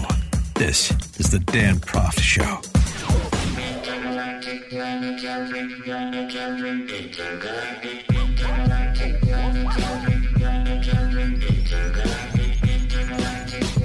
Welcome back to the Dan Proft Show. Are you uh, engrossed in the Hillary Clinton Hulu documentary series? Uh, episode three of the uh, four part biography on Hillary Clinton premieres tonight, uh, apparently, and it focuses on the uh, Bill Clinton affair with Monica Lewinsky. Well, here's a little trailer. The things the Clintons will do to get uh, Hulu sus- subscribers and their residuals. Are we ready? There's so much to talk about. Okay. I didn't grow up thinking about going into politics, but much to my surprise, was elected president of the Young Republicans. I got into law oh. school. I thought I was going to try to make a difference in people's lives. I took a class and I saw Hillary sitting there. And he was watching me. She closed the law book. I said, if you're going to keep looking at me and I'm going to keep looking back, we ought to know each other's names. What a I'm Hillary moment. Rodham. Who are you? She was different than anybody I ever met. I said, I really want to marry you, but you shouldn't marry me. There is a set of expectations about a first lady. I violated them from the very beginning. She brought to the forefront women's roles in society. This is radical feminism. It wasn't like I thought. How can I think about the most stupid thing I could possibly do and do it? There's the Monica Lewinsky kicker. Uh, and uh, he goes on, does uh, the aged Bill Clinton in the uh, uh, the, the episode tonight uh, to call his affair with Monica Lewinsky something he did to, quote, manage my anxiety, unquote. Here's something that'll take your mind off it for a while, said Bill Clinton of his two year affair with Lewinsky. That began in 95 when she was 22 years old, and he was times three, well, times two and a half that. Uh, everybody, uh, everybody's life has pressures and disappointments, terrors, fears, or whatever. Things I did to manage my anxiety for years. Oh, you see, he's being recast. Uh, you know, Hillary wasn't an enabler, and he wasn't. Uh, uh, you know, an undisciplined cad, uh, as opposed to a disciplined cad. Undisciplined cad, a bit redundant, but he wasn't a cad. He was he was uh, he was just ill equipped to cope with the anxieties. Some people turn to alcohol, other people turn to drugs, and he turned to affairs on his wife in order, going all the way back to his days in Little Rock and politics in Arkansas, all the way up the political food chain to the White House. This coping mechanism, uh, probably something that uh, was a remnant of his childhood and the broken family and the difficulties that he had, and then trying to compete at Yale, this little kid from Hope, Arkansas, blah, blah, blah, blah, blah. The story of redemption and understanding that he coped with the, the things that were pressing on him in the wrong way. And uh, these two despicable hillbilly criminals, and that's what they are. I don't care if they have degrees from Yale. Uh, I don't care if Hillary Clinton grew up in suburban Chicago. There are a couple of hillbilly criminals putting another fast one over or attempting to put another fast one over on the American people to rewrite the history so that people don't remember a generation or two from now just what hillbilly criminals they were. Far from the fake news, he's always got the real story. This is the Dan Proft Show. You are fake news. The world is a complicated place. You need someone to expose the political fakers, fixers, and takers, and to cut through the mindless chatter and misdirection to help you make sense of it all. That person is Dan Proft. And this is the Dan Proft Show. Welcome to another edition of the Dan Proft Show. Thank you so much for joining us. You can follow us, danproftshow.com. That is the website. You also find podcasts there, as you do on Spotify and iTunes, Twitter at Dan Proft and at Dan Proft Show. Nancy Pelosi uh, marking, uh, remarking upon the uh, departure of Elizabeth Warren from the race yesterday, leaving uh, two white men of the silent generation as the choice for the party of diversity, all the identitarians. Nancy Pelosi is, uh, you know, she's borderline outraged. But I do think there's a certain uh, element of misogyny that is that is there, and some of it isn't really mean spirited. It just isn't their experience. Many of them will tell you they had a strong mom, they have strong sisters, they have strong daughters, but but they you know they have their own insecurities. Well, I'll tell you what, if you're, uh, you uh, ladies out there, if you're tired of the amiable misogyny of uh, the Democrats, eh, come on over. We'll welcome you. To the women and girls who feel like we're left with two white men to decide between. I know. One of the hardest parts of this is all those baby promises and all those little girls who are going to have to wait four more years. Um, that's going to be hard. I think our uh, next guest may have a competing message to those uh, young ladies. She is Dana Loesch. She's the host of the nationally syndicated The Dana Show, regular contributor to Fox News, former spokeswoman for the NRA. She has a new book. It's called Grace Canceled How Outrage is Destroying Lives, Ending Debate, and Endangering Democracy. Dana, thanks for joining us. Appreciate it. So, um, what are we to do collectively to deal with the misogyny in the Democratic primary electorate that Nancy Pelosi was addressing? I'm not surprised that it's a party of sexism. I mean, isn't that ultimately what we're discussing here? It's that it's it's, it's a sexist ideology, sexist belief system. No, honestly, you know, I was listening to some of these excuses that were given out by some of these uh, pundits and political operatives last night, and there were a few of them who had said, "Well, it's just." I mean, there were verified the blue checkmark brigade on Twitter that were actually saying it's so sad, and yes, I'm shedding tears over this. That Elizabeth, they act like Tulsi Gabbard's not in the race anymore. I guess if if they're so sad that a woman is not ascending to the ticket, that they're are they going to rally around Tulsi Gabbard? Or how about maybe if she didn't make it, how about people just I don't know, maybe increase their standards and and nominate an actual qualified just individual period and if it happens to be a woman so be it that, that's i think it's insulting to women the way that they put this Well, Tul- uh, Tulsi Gabbard's a Russian agent, though we understand from Hillary, so they can't nominate her. Um, but yeah, you're right. It, it, isn't it interesting? The identitarian uh, politics of the left is really uh, you see it sort of group by group. Uh, they remove agency from people. They do it with black voters. They do it with women. Um, you're at, at the same time to be empowered and elevated, but you're also a victim. You can do nothing without the white liberal man, basically. No, that's that's it entirely, and they've they've marketed themselves this way. I think the left for so long, the Democrat Party in particular, has wanted to uh, sort of put a patent on all of these different identity boxes. Whether you you can't be authentically female, you can't be authentically gay, you can't be authentically Hispanic, you can't be authentically anything unless you're also a Democrat, because they've conflated people with issues. And really, I mean, I think in, in some regard, when you do that, you lose a sense of humanity. And that's what we're seeing with this party. And the fact that so many people, I mean, just, I was just watching the way that they were reacting, and it was amusing, but also at the same time, it, it's just it's incredibly sad that this is what politics has now just evolved to. Well, uh, I, want to get to your book too because uh, you're not authentically uh, a, a mom or a woman or a wife either because you were the spokeswoman for the NRA in addition to being a conservative talk show host and so forth. And uh, you uh, recount uh, there's an excerpt from your book that I read about how uh, you were treated and how the media sort of set you up with this uh, town hall you participated in after the horrific shooting at the high school, uh, the Parkland High School and I just wanted you to recount that too in terms of the, the approach the media takes and the left takes to try and dehumanize people with whom they disagree. Well, yeah, I mean that's I talk about this in the book, and I in, in the chapter on the media's role in it. Um, the town hall at this point, which wasn't really so much a town hall as it was. I mean, the only other way to describe it is a public lynching, and that might make some people flinch. But you know, if you haven't been on stage while you have an arena of people screaming at you, and cursing at you and even saying burn her, which they did. And when media denied it, I posted four separate videos on which are still available on YouTube and Twitter showing this. Um, then maybe perhaps they can't judge if they haven't been in that position.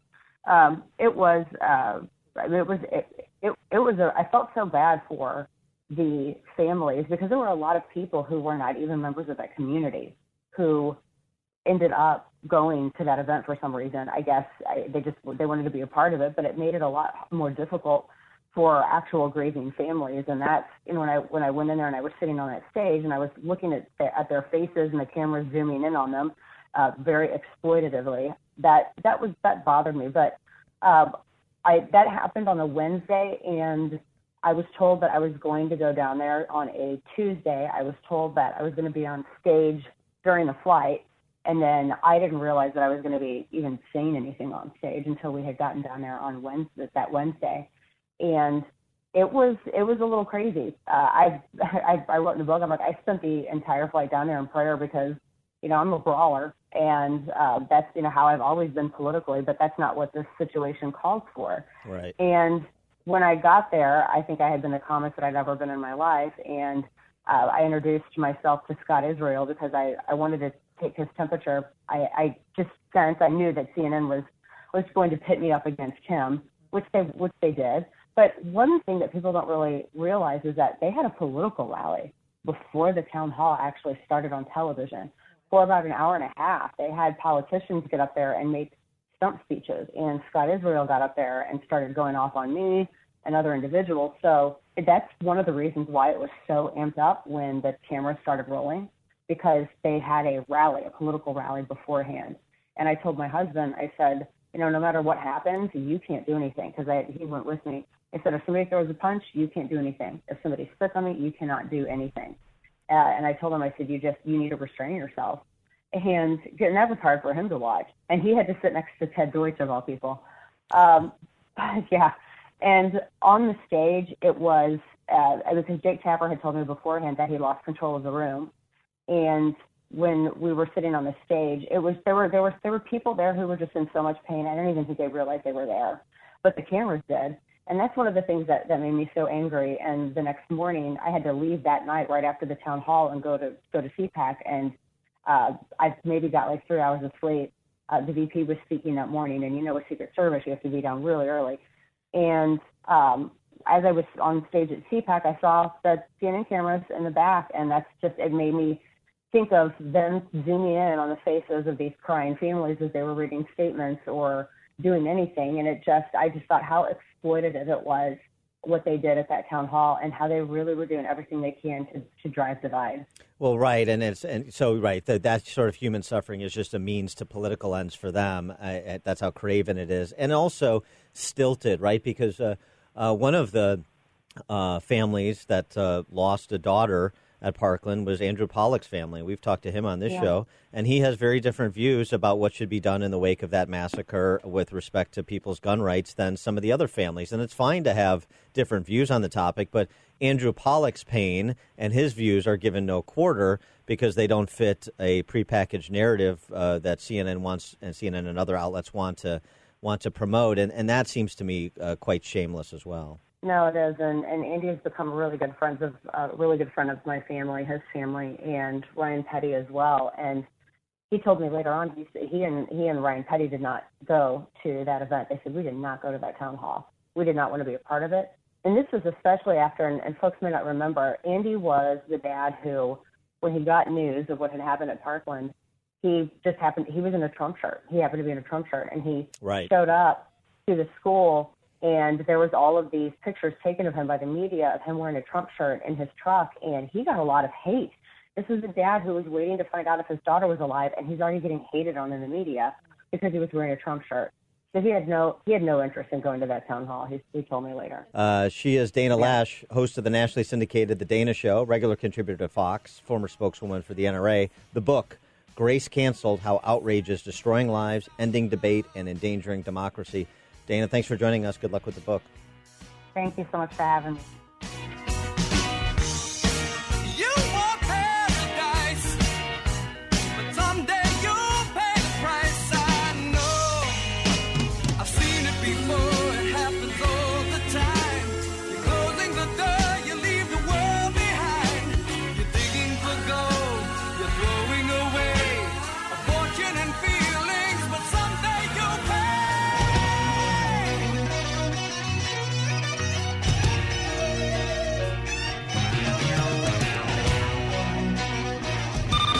Good seat and sharpen your pencils. Class is in session with Professor Dan Proft and the Dan Proft Show.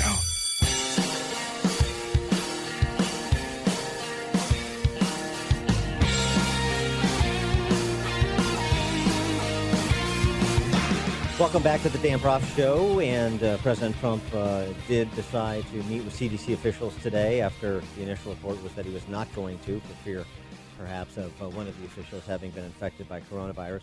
Uh, Mike Pence on Thursday at uh, 3M in Minnesota uh, said that the million coronavirus testing kits that the administration had promised to have and be distributing by the end of the week, they're not going to make that million number. It just takes some time, but they are continuing to produce more of the testing kits and distribute them uh, as quickly as possible. So, you know, so all of this has uh, people, of course, on edge, both from a public health perspective as well as an economic one. Uh, there was a uh, post, though, that went around, uh, went viral, to borrow a word, early in the week about uh, coronavirus as we watch what's happening in other countries versus our own. And it was um, from a gentleman named Reggie Hamm uh, who uh, would, talked about his adoption, he and his wife adopting a child from China 18 years ago, and uh, sort of wondering aloud could the coronavirus, the manifestation of it, and the impact of it be different in China than in the United States because of the very different cultures, the very different medical infrastructure, healthcare infrastructure, and the like. Certainly, the different responses are producing different results. We've talked a lot about comparing Taiwan or Singapore to China. But for more on this and to get uh, Reggie Hamm's story, we're pleased to be joined by Reggie Hamm, who is otherwise an award winning artist and songwriter, screenwriter, playwright, and author of Angels and Idols. Uh, Reggie, thanks for joining us. Appreciate it. Thank you for having me on. You know, let's start with your story. You and your wife get on a plane 18 years ago to adopt your first daughter. Yeah, well, and, actually, uh, being the uh, absent-minded father that I am, I actually uh, put it at 18 years ago. Actually, 17 years ago. Okay. 2003. So Okay. right in the middle of SARS. Uh, about a, two days after we land in Guangzhou, I started exhibiting all the symptoms of SARS. We would call the World Health. I mean, it was people were really scared about it.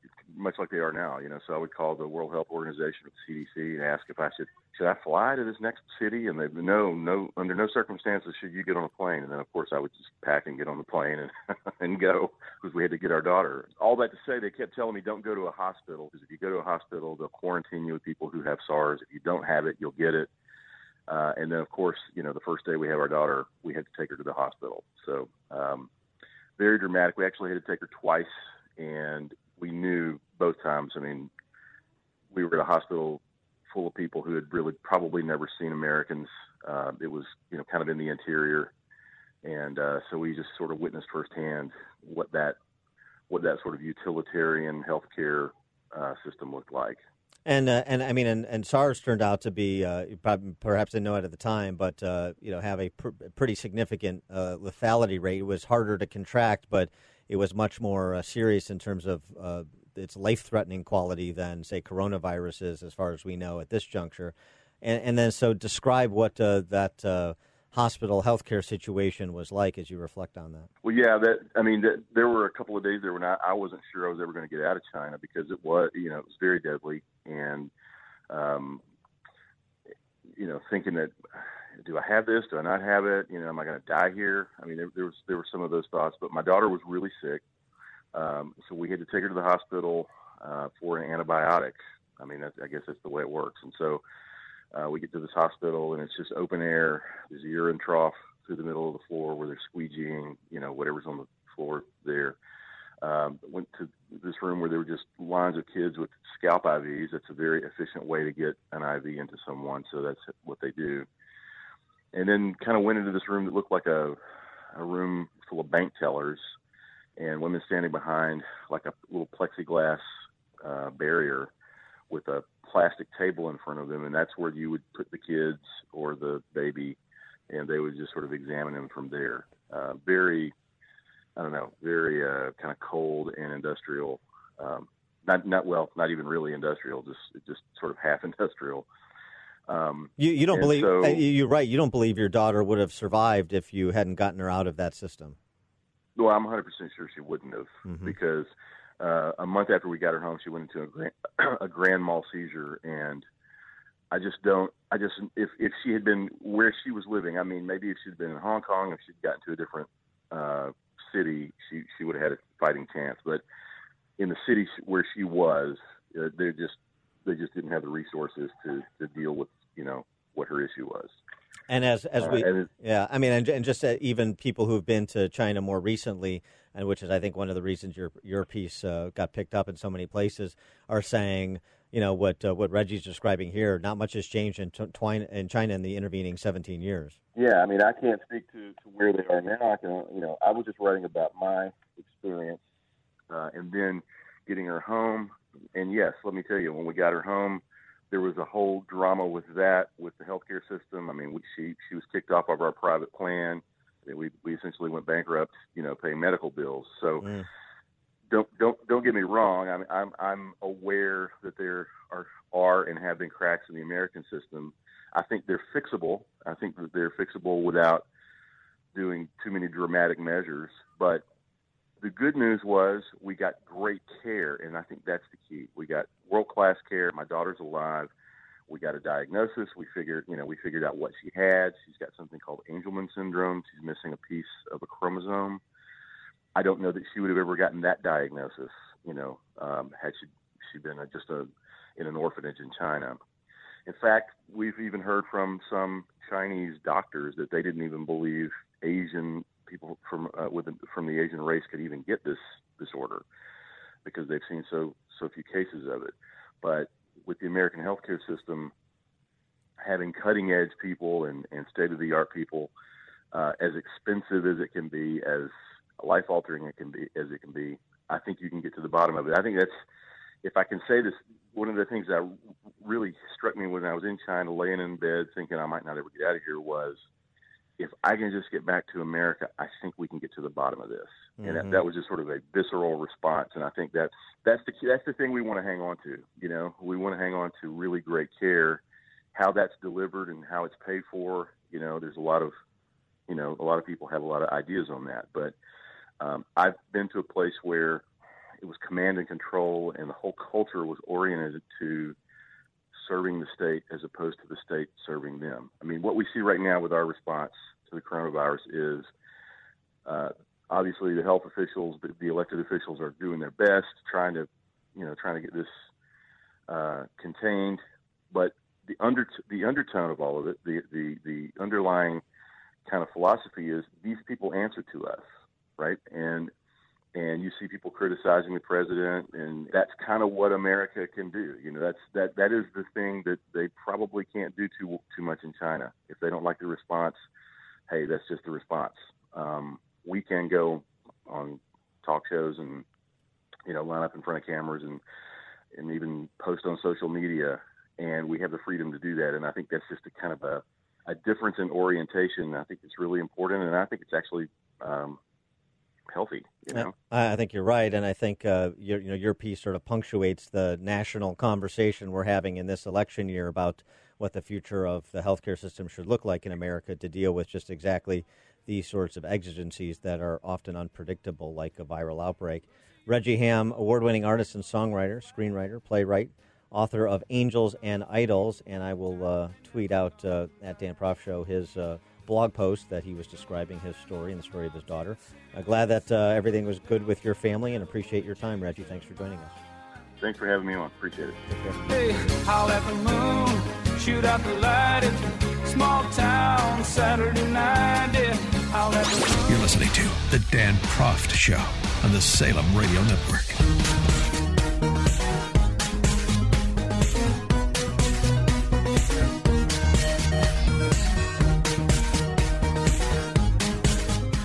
Welcome back to the Dan Proft Show. Catholic vote. Catholic vote is key in this uh, upcoming election, and particularly in swing states. And it's very closely contested. Barack Obama won the Catholic vote in 2008, and I believe Mitt Romney narrowly won it come 2012. Interesting some polling out of EWTN about where Catholics are uh, across a range of issues about their faith as well as their politics and also their habits, uh, particularly uh, mass attendance. For more on this, we're pleased to be joined by Matthew Bunson. He's the executive editor and Washington bureau chief of EWTN News and the um, uh, author of this piece about uh, the Catholic vote. Matthew, thanks so much for joining us. Appreciate it. Oh, very good to be with you. Uh, so, uh, this a survey that was done by uh, EWTN, uh, end of January, beginning of February, uh, 1,500 plus self identified Catholics. But it requires uh, some textured analysis because there's a real uh, interesting distribution of views on faith as well as politics. One of the things I found most interesting, and, and I want to get your take on this and then other uh, insights that you believe are, are key here that half of those who describe themselves as serious about their faith, accepting most of the teachings of the church, attending Mass, under the age of 45. So there is this younger generation of Catholics that are flocking to the church and taking their faith very seriously, which sort of cuts against the larger narrative in uh, the the Beltway press corps, to use a phrase, that uh, you know the Catholic Church is uh, is dying under the weight of the fallout from the sex abuse scandal. Uh, that's right. And that, that's a really important point to make, too. So I appreciate that.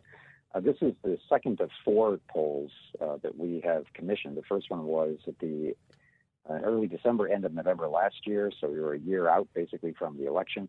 This one came out uh, just now ahead of the Super Tuesday. We're going to have a, a third one as we move into convention season. And then the fourth one uh, will be just before the election. And we partnered with Real Clear Opinion Research, which is uh, Mhm. one of the most respected polling organizations in the United States, uh, to do this because we really wanted to know where Catholics stand on politics and, and how they're living their faith, which raises, a, a, to your very point, that uh, there are some surprises and some really interesting findings in this. And part of that is specific to that group of Catholics who say that they accept all the teachings of the church if you listen to the mainstream media, they generally say, well, they're old, white, and male. And what we found among the that 18%, about one fifth of all Catholics uh, who accept all the teachings of the church, that uh, they're actually 45% or so under the age of 45. Um, a third of them are under the age of 35. 52% uh, women, and 41% of them are Latinos. So this is uh, far from a sort of aging, monolithic, uh, hyper white group of people. This is a, a pretty remarkably diverse crowd. And there's also uh, uh, arguably uh, some schizophrenia here, uh, cultural schizophrenia. One could argue, although I could see I could see the explanation of this, but I'll, I'll put, put that to you. Majority of Catholics believe current programming from the entertainment industry is mostly unhealthy for our culture. Uh, Fifty-seven percent of Catholics believe there should be more faith-friendly programming con- coming out of the entertainment industry. But on the flip side, less than half of Catholics say abortion, euthanasia, uh, abortion, abortion or euthanasia are intrinsically evil. So they, they, they so th- it's like sort of there. Uh, there's a bit of ambivalence about the culture of life, at least from conception to natural death. But at the same time, they're not keen on what's coming out of Hollywood and, and the entertainment industry. That's right, and, and in a way, the uh, the numbers are even worse than that because uh, an overwhelming majority of all Catholics, about seventy-two percent, believe that yes, certain acts are intrinsically evil, which from Catholic teaching means that they're always wrong, uh, regardless of uh, the intention or the circumstances, that type of thing. And yet, as you note, uh, forty-seven percent uh, seem comfortable that abortion is not an intrinsic evil, but forty-five percent uh, uh, say that.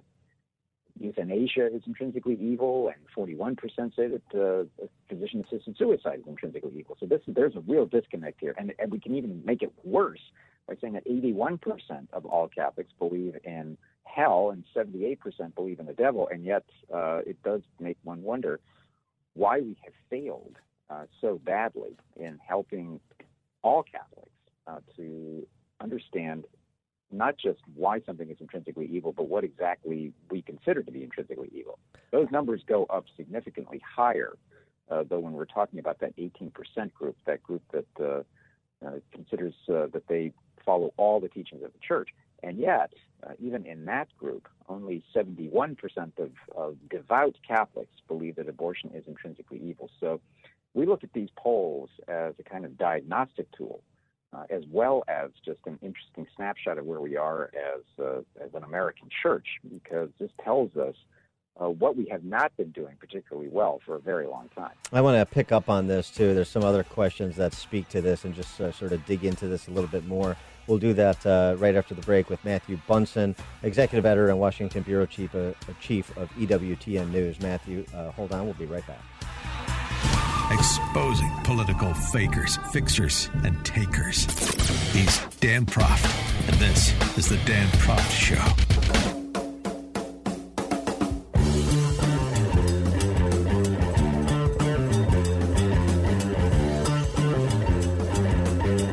We're back with Matthew Bunson, executive editor and Washington bureau chief of EWTN News, Eternal World, Tele- Eternal Word Television Network. For those of you not familiar with the acronym, talking about this a survey on the attitudes of Catholics and Catholic voters uh, who will uh, be important in a lot of swing states, particularly Rust Belt states, a lot of uh, uh, you know working class Catholic union members that Trump pulled in places like Michigan and and Wisconsin and Pennsylvania and Ohio to win in uh, November of 2016 will be important again in November of 2020.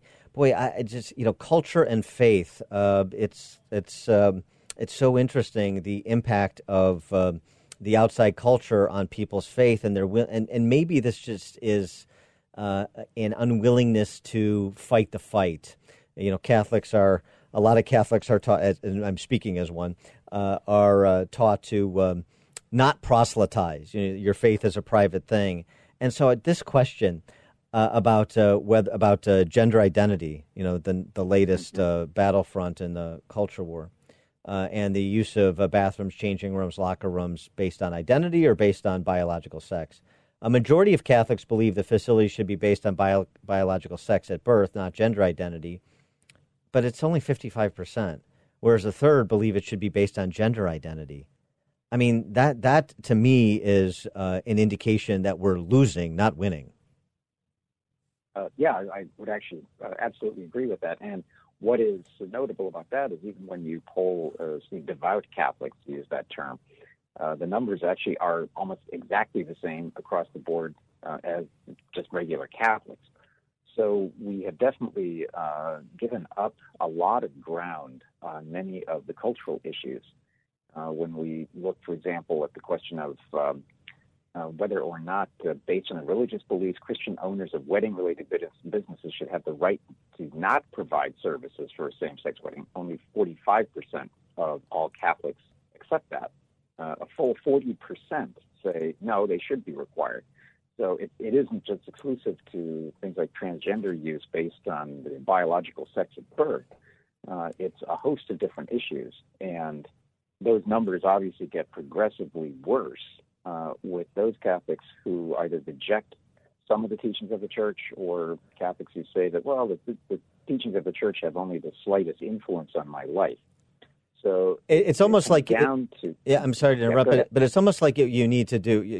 Uh, I'm, I'm not telling you what to do to spend your money, but we Right, yeah. we need to do like you need to focus group this because you have to have people explain it. We we may be starting from premises like. Uh, um, do, do you uh, accept all the teachings of the church? I say yes, but I have no idea actually what that means because I really don't know what the catechism is. It seems to me what you have here uh, is sentimental Catholicism. I have great affinity for the faith. I take it seriously. I attend church. I want a close relationship with God. I believe in the Golden Rule. I believe in the Ten Commandments. I believe in the Beatitudes. But I also uh, have been swayed by cultural forces to accept things that run 180 degrees counter to Scripture.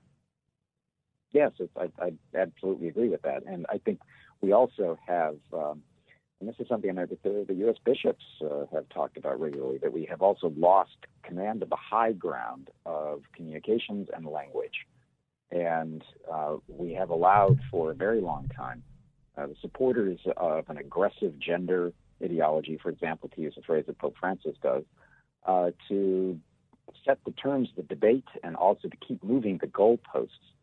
Uh, it wasn't that many years ago uh, that uh, the decision was made by the Supreme Court of the United States on Obergefell Yeah. that opened the floodgates for same-sex marriage. Here we are, just a few years later, uh, with the complete obliteration of what we even consider now to be even gender. Uh, so this is a relentless march, and uh, I think that in many different ways, uh, as an institution, we have been outflanked uh, and, and frankly outgunned uh, in secular media. What about, uh, has advanced its agenda very aggressively? Uh, what about uh, the problem of uh, fifth column actors inside the church? And I mean, at the highest levels, people that will say, as Francis has said, that uh, marriage redefinition is an anthropological regression.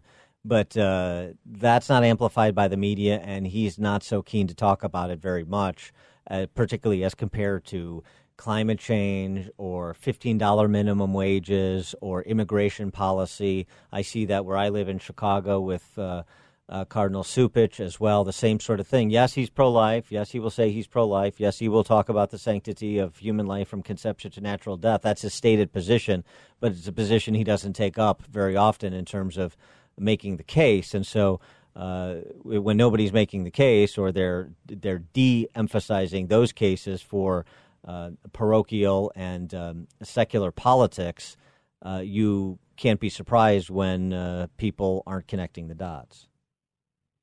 Well, I think uh, that on what many consider to be the cultural issues of our time, uh, certainly in the United States and the West, and this is almost across the board, uh, again, we have done a, a pretty poor job in articulating uh, why we believe what we do, but also how all of this, uh, by embracing our vision uh, for the human person, the dignity of the human person, made in the image and likeness of God, that marriage is between a man and a woman why these are good things uh, for the common good, why society at large benefits from this. And to be sure, as well, the, the clergy sexual abuse crisis has uh, crippled much of our ability to speak uh, to culture. Uh, but there has, I think, also for a while been a certain hesitation, uh, a passive response uh, to many of the cultural changes that we've seen. Uh, as you say too, I think there are and have been those in the church uh, who have been pushing an agenda that is very contrary to the teachings of the church, and uh, they often are amplified also in the secular media. Those who are calling for an embrace of same-sex marriage, uh, for the ordination of women, for an end to clerical celibacy, they are heard, and it does create a lot of confusion uh, for the faithful. And so we're fighting a multi front uh, war here, and it's going to require all of us uh, to understand what we're up against. And that's hopefully where a poll like this is useful for uh, identifying our weakest spots and where we need to do a lot more work, and in some ways where we're actually making progress. Yeah, no, it certainly is. It certainly is that. It's fascinating. Matthew Bunson, executive editor and Washington bureau chief of EWTN News, the uh, piece "Finding the Catholic Vote," which I'll uh, post on social media. Matthew Bunson, thanks so much for joining us. Appreciate it. Uh, great to be with you. You have to come back anytime. Great, thank you. Take care.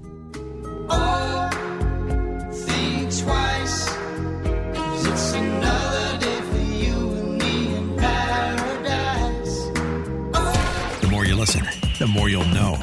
This is the Dan Proft Show.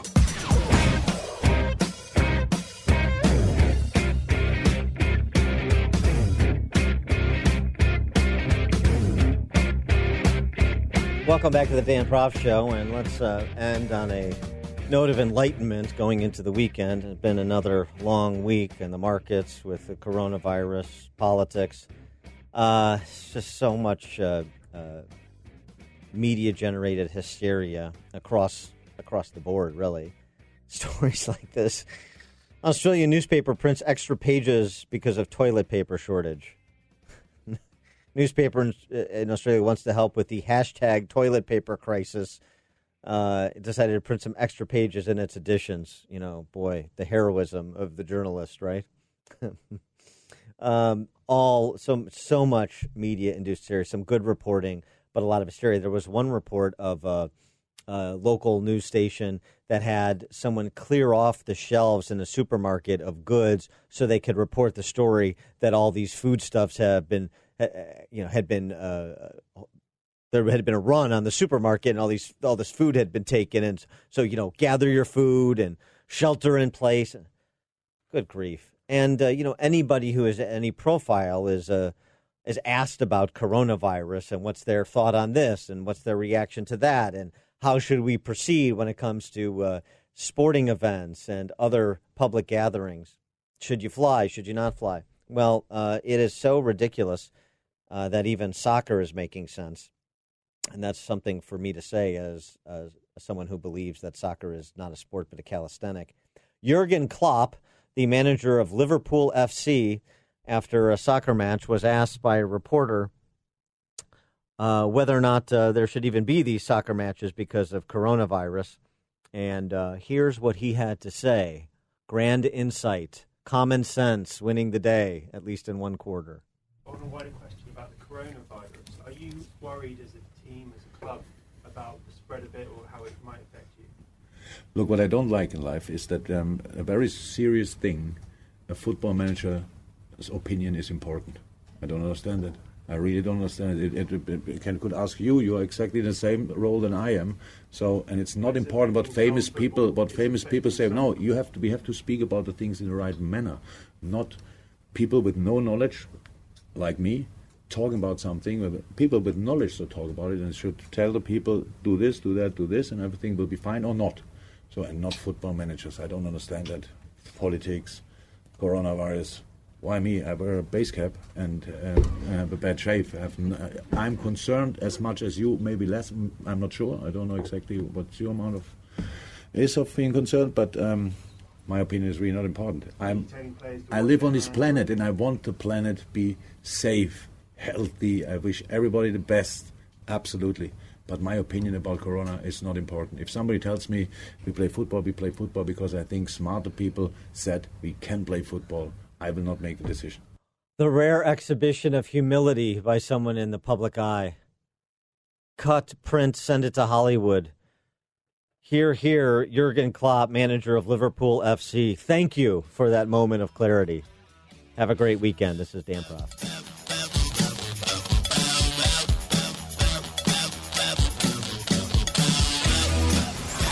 From the fake news, he's always got the real story. This is the Dan Proft Show. You are fake news.